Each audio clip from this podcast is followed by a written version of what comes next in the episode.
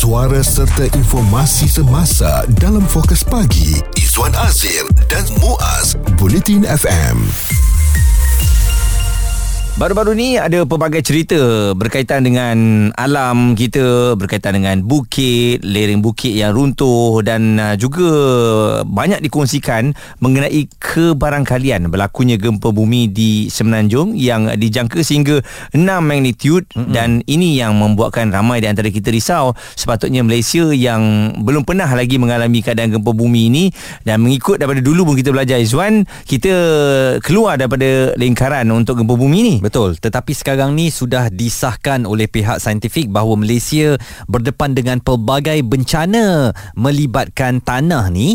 Uh, baru-baru ini uh, berlaku kejadian tanah runtuh uh, di sebuah kawasan berdekatan dengan Maka ya ataupun Akademi Pencegahan Rasuah Malaysia dan Institute Integrity Malaysia IIM apabila 76 orang terdiri daripada 36 lelaki dan 40 wanita nampaknya panik apabila kejadian tanah runtuh berlaku di kawasan berdekatan dengan pejabat mereka dan rakyat Malaysia secara keseluruhannya juga panik apabila Kuala Lumpur diperkirakan sebagai kawasan di Semenanjung yang dijangka mengalami risiko gempa bumi sehingga 6 magnitude berpunca daripada sesar ataupun uh, garis uh, gempa bumi di bukit tinggi yang berjarak hanya 50 km dari ibu negara. Jadi Ketua Penyelidik Kumpulan Penyelidikan uh, Kejuruteraan Seismologi dan Gempa Bumi Universiti Teknologi Malaysia Profesor Insinyur Dr. Azlan memberitahu negara perlu bersiap sedia dengan risiko gempa bumi kerana Malaysia bukan lagi berada di luar lingkaran api Pasifik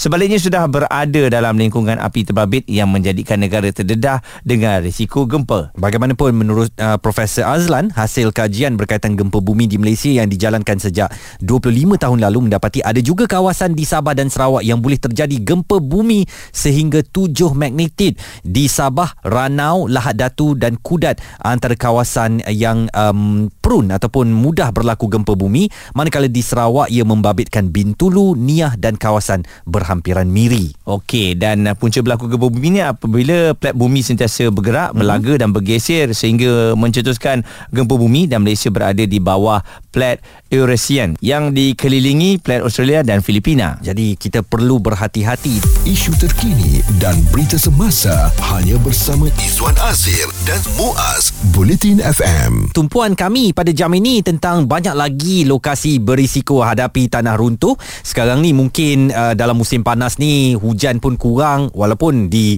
ibu negara kadang-kadang hujan lebat dan banjir kilat ya. Tetapi memasuki musim uh, monsun timur laut nanti apabila uh, curahan hujan begitu lebat uh, banyak berlaku kejadian tanah runtuh uh, di Malaysia ini dan kebiasaannya pada hujung tahun dan Malaysia juga dikejutkan dengan laporan bahawa negara kita sekarang tidak lagi bebas daripada ancaman gempa bumi. Dan oleh kerana itu kami bawakan kepada anda Insinyur Dr. Goh Tian Lai pakar Ju Bencana UKM untuk membicarakan mengenai perkara ini.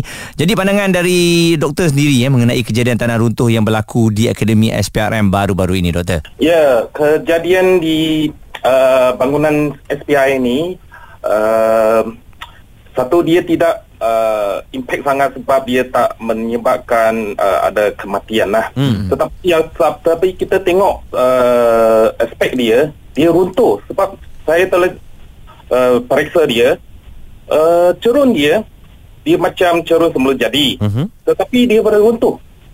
Sebab sudah 20 tahun. Saya tengok balik uh, uh, image satellite bangunan uh, cerun sana dia dibina 20 tahun lepas. Hmm. Okey. Ha, tapi dia tak runtuh tapi tiba-tiba sekarang runtuh. Mm-hmm. Oleh itu uh, JMG kerajaan semua pergi menyesak mengapa dia runtuh. Laporan awal kata ialah pipe rosak. Pipe rosak, hmm. pipe bocor eh. Ha. Uh, pipe rosak sebenarnya ialah pencetus. Dia uh, menghasilkan air. Air itu menyebabkan uh, tanah runtuh sebab air dikurang baik kalau dia uh, bercampur dengan tanah. Mm-hmm. Tanah jadi lembut uh, dia menyebabkan pressure hakisan uh, eh? ya akan menyebabkan dia runtuh baik Uh, dan doktor ancaman tanah runtuh di beberapa kawasan mungkin dapat dielakkan kalau langkah pencegahan awal diambil adakah perkara ini nampaknya tak diutamakan oleh uh, mungkin pemaju ataupun pihak berkuasa yang sepatutnya memantau keadaan pipe di sana dan sebagainya doktor ya yeah. ini ini macam kalau sebelum uh, kita cakap sebelum pembinaan uh, pembangunan di di Malaysia biasa kita ada garis panduan. Ada garis panduan CPPD supaya kita tak boleh bina bangunan di cerun berapa uh, degree. Mm-hmm. lepas tu dia ada garis panduan pemetaan geologi teren. Tapi masa itu uh, dia satu kita tak tak buat ialah pemetaan jo bencana. Mm. uh, jo bahaya. So dia dia tak buat. Lepas tu tambah pula uh, kita uh, kita ada pembangunan dia kita buat uh, dia ada banyak air pipe sana sebab air pipe dia kita masa kita tanah air pipe kita tak berkaitkan dia dengan tanah runtuh hmm. uh, itulah kita susah nak buat pemantauan uh, air pipe tapi kita kerajaan kita boleh membuat pemantauan kepada cerun tetapi cerun di Malaysia banyak hmm. so mana satu cerun perlu dimantau yeah. uh, itulah soalan itulah sebab Malaysia menjalankan satu projek dipanggil uh, projek PBRC projek bencana uh, risiko cerun mm-hmm. itu mengutamakan mana satu kawasan uh, cerun yang berisiko tinggi berisiko, berisiko tinggi lepas tu kita boleh membuat pemantauan atau langkah mitigasi yang lebih lebih banyak wang kena spend dekat sana lah mm-hmm. Dan uh, ramai yang mengatakan juga doktor sebenarnya aktiviti pembangunan yang terlalu agresif menyebabkan berlakunya pergerakan luar jangkaan sehingga membawa kepada ancaman uh, tanah runtuh. Respon doktor mengenai perkara ini. Ya, dia sebab ini uh, kalau kalau tanah itu uh, dia runtuh di dalam hutan kita tak kisah. Hmm. Tetapi me, jika ada pembangunan, satu memula ada pembangunan sedikit lepas tu lebih banyak sebab uh, pembangunan ini dia ialah uh, berkenaan dengan tanah. So semua pem, uh, pemaju tanah memang nak majukan tempat dia. Uh-huh. Lepas tu apa yang mereka buat ialah mereka akan potong pokok, uh, buat uh, piping, buat uh, uh, turap jalan. Lepas tu semua ini akan contribute kepada uh, uh, satu pembangunan besar lah macam dia cakap. Tapi kita tak ada satu con, uh, apa synchronization uh-huh. pembangunan di atas permukaan dengan di bawah permukaan sebab bangunan di atas permukaan bangunan hmm. so yang bawah itu air pipe sewerage sewerage pun boleh menyebabkan tanah runtuh tau hmm. uh, kalau dipecah dia air keluar hmm. so dia menunjukkan dia. So itulah uh, uh, kerajaan Malaysia uh, sekarang sebab memang ini satu isu di dunia. Mana-mana. Cuma pembangunan pesat ini akan menyebabkan meninggikan uh, risiko uh, tanah runtuh tetapi uh, kita perlu buat ialah satu pemetaan cuba bencana hmm. sebelum kita buat perancangan. Lepas tu contohlah. Kita susah nak uh, tak boleh buat uh, bangunan di kaki uh, ex cerun contoh uh-huh. uh, cerun yang pernah gagah uh-huh.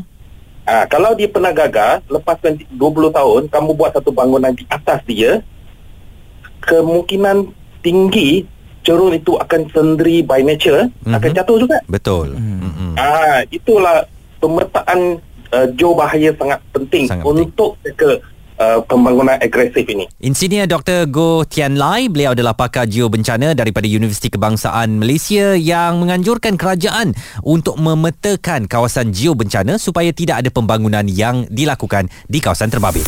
Fokus pagi Izwan Azir dan Muaz komited memberikan anda berita dan info terkini Bulletin FM mengenai tanah runtuh ni kan kita kena sentiasa bersiap siaga dengan apa saja yang berlaku tapi Zuan tahukah hmm. anda sebenarnya di kawasan persekitaran rumah kita ni pun kita dah boleh tengok ada beberapa tanda berkemungkinan akan berlakunya tanah runtuh contohnya hmm. ada air keluar melalui permukaan tanah berhampiran dengan cerun lepas tu benjolan pada kaki cerun atau tembok penahanan betul jadi kita kena sentiasa cakna dengan persekitaran kita kalau ada pipe bocor terutamanya hmm. yang mana kita tahu pipe itu melalui uh, laluan bawah tanah ia boleh menghasilkan cerun runtuh terutamanya apabila kita berada di kawasan-kawasan tanah tinggi. Dan sebenarnya satu yang menarik perhatian saya selain daripada isu tanah runtuh ni ialah isu gempa bumi juga di Malaysia ni Muaz yang dikabarkan boleh berlaku uh, seperti mana gempa bumi senyap yang berlaku di Syria dan Turki. Maknanya mereka tu um, tak sepatutnya menerima gempa bumi kuat begitu tetapi uh, sekarang ni keadaan dunia dah berubah dan uh, Malaysia yang sebelum ini dikabarkan bebas dari daripada lingkaran api Pasifik. Rupanya sekarang pun sudah termasuk dalam lingkaran api Pasifik yang memungkinkan untuk berlaku kejadian gempa bumi. Dan kalau saya ikut kepada data yang ada dekat uh, website ni Malaysia telah pun menerima kesan gempa bumi sejak tahun 1922 ya mm-hmm. di Johor Bahru Muaz. Dianya uh, sekuat 5.4 pada skala uh, Richter.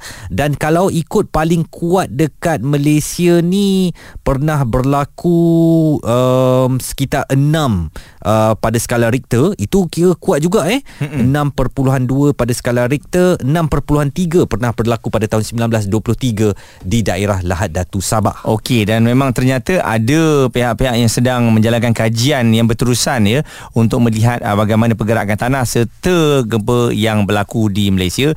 Dan sebab itu kalau kita lihat kepada bangunan yang telah pun dibina di negara kita ni Izzuan adakah uh, telah pun bersiap sedia untuk dengan segala kemungkinan yang berlaku. Betul. Uh, dan uh, difahamkan juga kalau uh, dilihat eh, persiapan untuk berlakunya gelombang gempa bumi contohnya. Dan ramai yang mungkin berfikiran ya bangunan tinggi berisiko untuk runtuh jika berlakunya gempa bumi. Tetapi menurut kajian yang dilakukan ianya sebaliknya. Dan bangunan tinggi ini biasanya direka bentuk dengan betul oleh jurutera profesional kerana menelan kos yang tinggi. Ia berbeza ha, dengan bangunan yang berketinggian 10 tingkat ke bawah kerana itu bangunan rendah dan lebih terancam dari bangunan yang tinggi Seorang uh, YB di Rawang Selangor Chua Wei Kiat menulis di Facebooknya disebabkan cuaca yang tidak menentu semalam ketika taburan hujan yang lebat menyebabkan berlakunya pergerakan tanah di Rawang Perdana 5 yang menyebabkan tanah runtuh di kawasan Cerun. Kawasan yang terlibat merupakan kawasan hak milik pribadi yang menyebabkan kerja-kerja baik pulih menjadi lebih mencabar dan pada tahun 2020 uh, 2020 Majlis Perbandaran Selayang mencadangkan untuk kerja menutup kawasan dengan kanvas tetapi pernah dihalang oleh pemilik tanah dengan surat guaman. Jadi ini yang termasalahnya ya.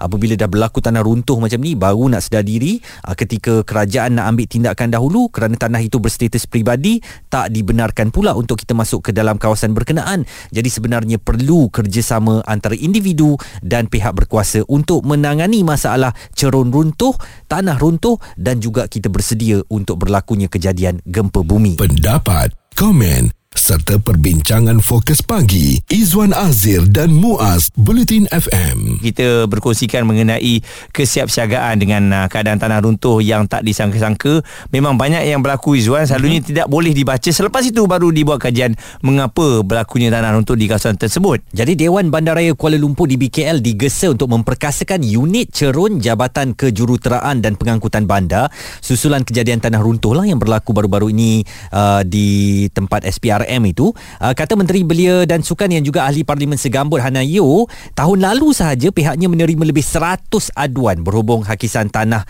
di ibu negara daripada pelbagai pihak yang memerlukan perhatian pihak berkuasa dan pemerkasaan unit itu dikatakan penting untuk memastikan tindakan yang lebih berkesan dan segera bagi mengelakkan insiden yang lebih serius berlaku akibat tanah runtuh. Saya uh, minta Datuk Bandar adalah untuk perkasakan unit kejuruteraan uh, dan yang menjaga menjaga uh, tanah runtuh ini kerana kejadian ataupun kes banyak dan kemungkinan besar sumber uh, manusia itu mungkin tidak mencukupi untuk membantu dan saya pernah bangkitkan hal ini di dalam parlimen uh, tahun lepas kerana uh, banyak kes tanah runtuh. Kita banyak tanah berbukit di Segambut dan di lembah pantai.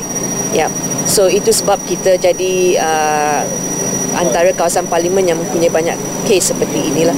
Saya hanya boleh komen tahun lepas melebihi 100. Saya tidak tahu because saya bukan expert tetapi yang saya difahamkan memang kita perlukan lebih banyak lagi tenaga pakar untuk membantu unit ini di uh, di, di, di BKL lah.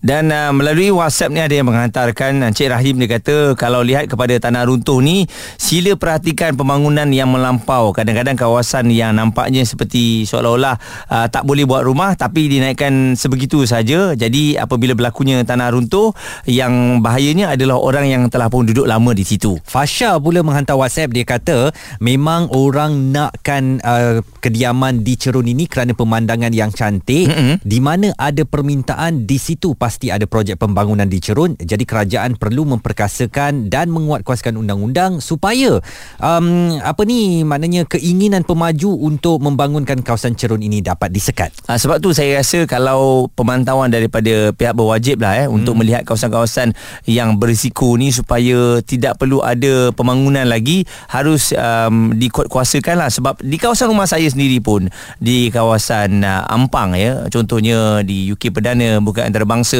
dan uh, sanggatan dengannya sebab di situ pernah berlakunya kejadian tanah runtuh mm-hmm. contohnya Highland Tower di bukit yang sama tapi amat memeranjatkan kerana di kawasan sekitarnya masih lagi ada pembangunan Izzuan Betul. kondominium yang dinaikkan di kawasan uh, tersebut mm-hmm. jadi kejadian tanah runtuh kecil-kecil ni masih lagi berlaku cuma pembangunan ataupun kawasan-kawasan baru ni masih lagi dibuka sebab saya rasakan bahawa yalah mungkin kajian mereka dah dibuat tapi takutnya kita kepada risiko kejadian tanah runtuh tu berlaku uh, nak salahkan pihak maju pun tak juga kerana harga rumah tersebut tinggi tetapi habis dijual. Betul.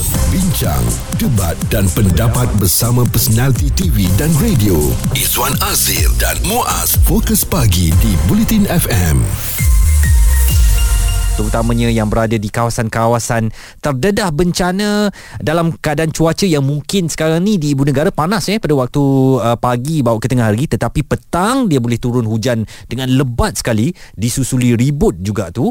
Uh, dan uh, uh, kita terdedah kepada bahaya tanah runtuh di mana juga kita berada. Rumah-rumah yang didirikan di cerun ataupun di pinggir sungai sebagai contoh mudah sangat berlaku kejadian tanah runtuh. 100 laporan tadi uh, YB Hanayu kata telah terima tentang kejadian tanah runtuh ini. Jadi kita perlu berhati-hati terutamanya di kawasan yang berisiko. Dan langkah proaktif perlu diambil bagi mengelak berlakunya kejadian tanah runtuh yang boleh meragukan nyawa orang awam pada masa akan datang.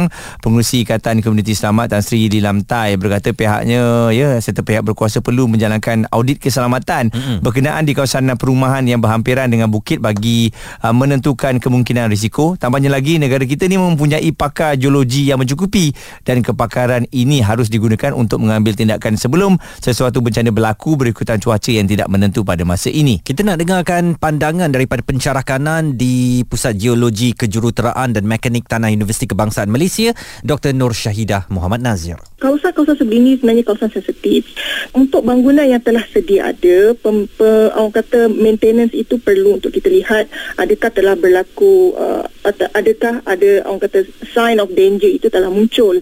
Uh, jadi sekiranya tanah itu bergerak dahulu, tanah itu apabila bergerak mempunyai rekahan yang akan muncul dan ini boleh dilihat uh, di, di, di puncak kawasan tanah runtuh ini berlaku uh, dan mungkin sesuatu boleh dibuat uh, following that. Jadi untuk kita mengatakan sama sekali jangan sentuh kawasan perbukitan yes memang itu yang sebaiknya tetapi bagi existing area yang telah dibangunkan maka pemba- uh, orang kata pemantauan yang pesat itu perlu dilakukan untuk mengelakkan kejadian sebegini daripada berlaku. Okey dan pendidikan awal juga harus diberikan eh kepada semua penduduk uh, supaya bersiap siaga dengan segala risiko um, bahayanya tanah runtuh ni terutamanya mereka yang duduk berhampiran dengan kawasan uh, tersebut. Kalau dah berlakunya ada rekahan di kawasan rumah Zuan selalunya hmm. eh uh, apa yang perlu kita lakukan. Ha jadi sebab tu adakah pihak PBT sendiri akan menjalankan terus kajian kepada kawasan berkenaan sebab takut nanti kebanyakan Biasanya bila dah runtuh baru dibuat kajian tau. Betul. Dan uh, ini juga permintaan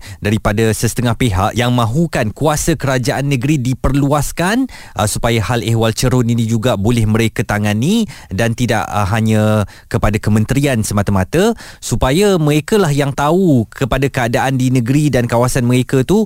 Jadi kalau mereka tak ada kuasa untuk mencegahnya, ini mungkin payah untuk mereka melakukan pemantauan. Suara komuniti anda, Fokus Pagi, Izwan Azir dan Muaz. Bulletin FM